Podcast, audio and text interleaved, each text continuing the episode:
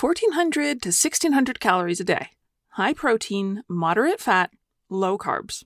Absolutely no sugar. I should plan out my meals and make salmon and broccoli for dinner. But I think of salmon and broccoli. I could even have them in my fridge, and I don't make it. I go out for fast food, or I buy a dozen bakery cookies and eat all of those. Then the salmon goes bad, and I throw it out. I'm bigger than I've ever been, and I'm as unhappy as I've ever been, but I'm not eating the way I need to lose. Help, Georgie. Carolyn has a journal online, which she shares with me, so I was literally reading her thoughts on my laptop screen. She was so confused and frustrated by her food choices, and why she wasn't able to get herself to cook the darned salmon or take any of the other steps she wanted to. In the last episode, I introduced you to a client named Jackie, who was stuck not taking action because of her old, deeply seated belief that trying to improve herself or her eating wasn't worth it because it wouldn't make a difference anyway.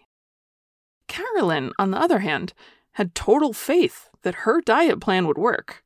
She had done it. She had done low carb, high protein, 1400 to 1600 calories a day, and she had lost a significant amount of weight before. She knew it worked, so it must be a different type of blockade preventing her from acting. In this episode, we'll learn about what it was and how to beat it, just in case it's affecting you too. This is the Breaking Up with Binge Eating podcast, where every listen moves you one step closer to complete food freedom. Hosted by me, Georgie Fear, and my co coach, Mary Claire Brescia. Was organized, smart, and friendly. She talked lovingly about her dog, about how much she loved spending time with her family and friends, and as she shared her history with me, like many of my clients, it was one which included some weight loss success in the past, followed by regain. Carolyn had lost 80 pounds a couple of years ago. It had been right after a brutal heartache. It wasn't that she was too sad to eat, it was more that she was determined to show a guy who chose someone else over her how desirable she really was. She worked with a trainer and stuck to a strict diet. For a time, her emotions and drive to prove herself motivated her to work out hard and stick to her diet to an exacting degree. But it didn't last forever. In the months before she and I started working together, a new job, the stress of the pandemic, and social isolation had all increased the amount of emotional difficulty in Carolyn's life.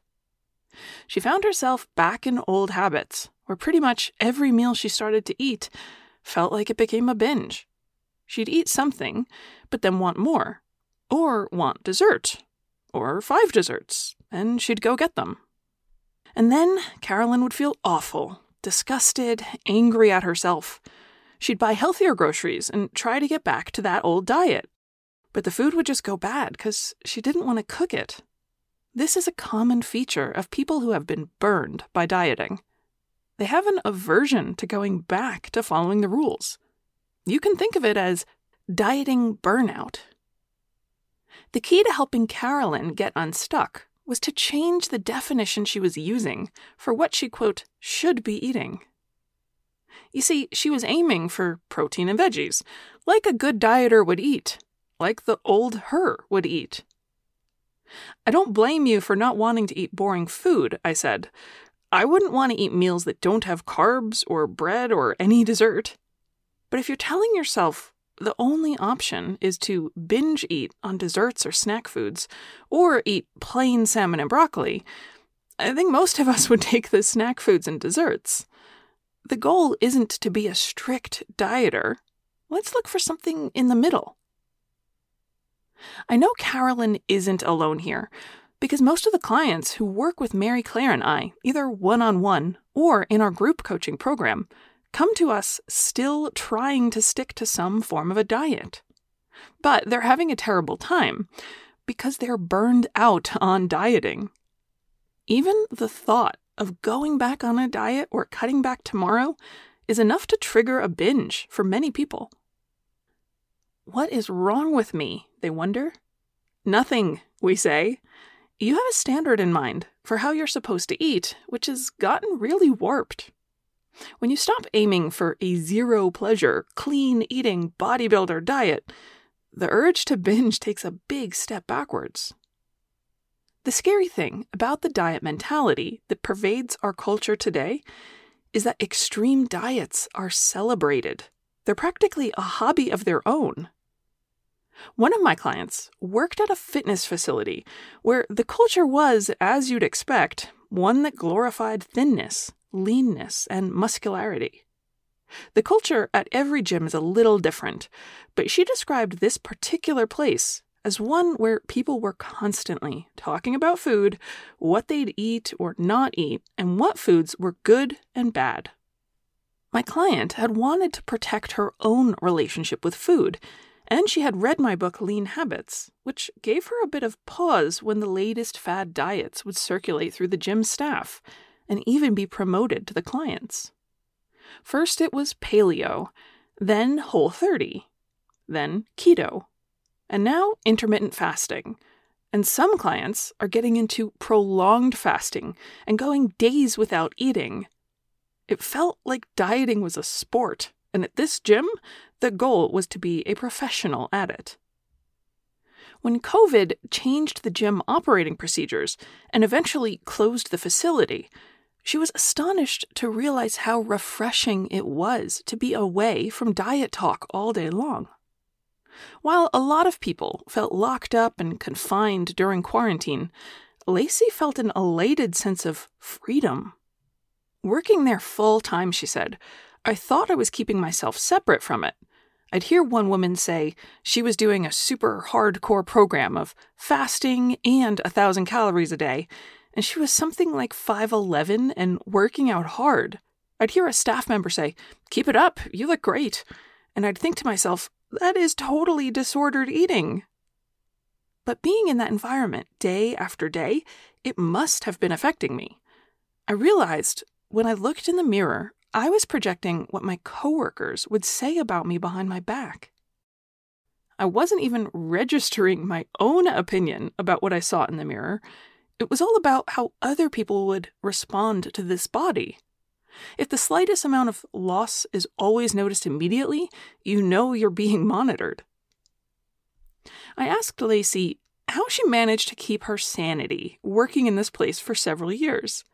She said, Well, part of the time I didn't. I'd hear the latest diet they were promoting, and I'd think, Well, I'll give it a try and see how it goes.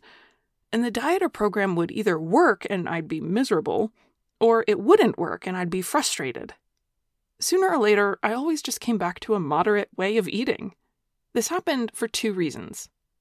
One, I have a background in my own recovery from alcohol. The more extreme diet behaviors looked a lot like addiction. People were avoiding their feelings and coping by restricting food. When I didn't want to feel, I used to just round up my friends and go out and drink. And I see people just learn restricting their food intake is another way to reach that same goal. You can't process feelings when you're always thinking about food and when you'll get to open that next Tupperware to eat. The second thing she said, which always sent her back to eating moderately, was that the people with ideal bodies, the ones working out for three hours a day and on super restricted diets, were clearly not happy. If they were stoked on life, carefree and living it up, it would be different, she said. But they didn't have a life outside of the gym. Before my recovery, I got to a point where I only had bar friends. And I look at these people, they only have gym friends. The people at the gym who were happy and full of life, those people had pretty average bodies with the usual level of body fat you'd see on the street those are the people I gravitated towards and tried to emulate and bond with. People who loved to move, but still had a life outside of the gym. I was really glad when Lacey said she wouldn't be going back to the gym after it reopened. It also struck me Lacey had done a whole lot better than many of us at seeing diet culture for what it was and knowing she did not want a part in it. And when I think of Carolyn, the person we met at the beginning of this episode.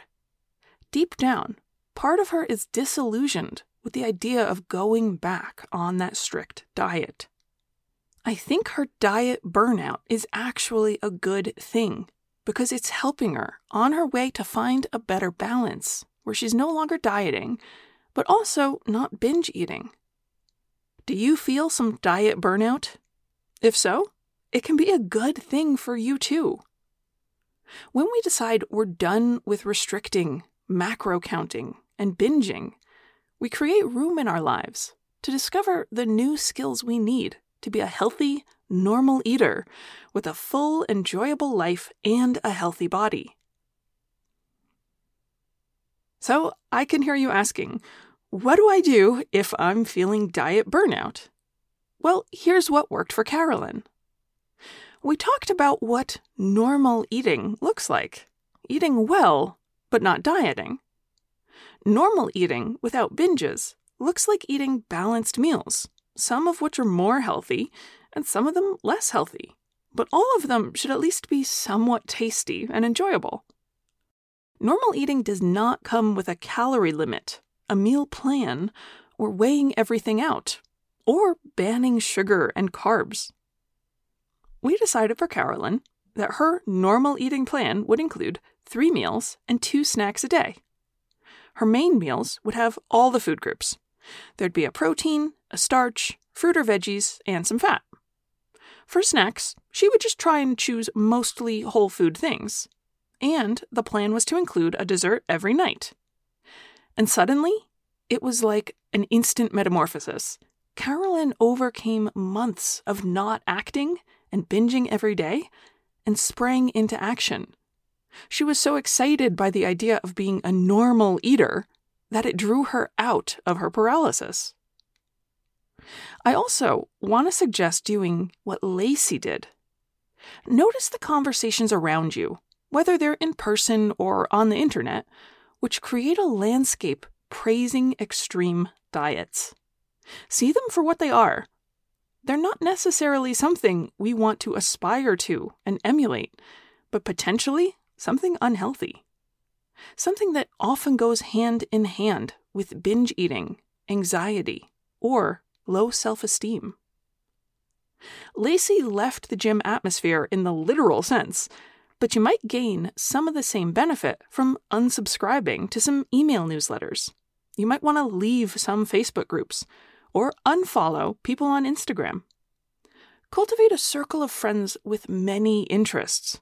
Some of your friends might be into fitness and activity, some might not be interested. But the important thing is that you have real, supportive human interactions and a friendship to enjoy, not just a shared fixation on dieting. You deserve more than that. Just a few days now until the Breaking Up with Binge Eating coaching program kicks off our next cohort. To take part in this six month transformative journey with me and Mary Claire by your side, check out nutritionloft.com slash store. And if you've got any questions, I'd love to help you. My name is Georgie Fear, and you can email me at georgie at nutritionloft.com. See you soon.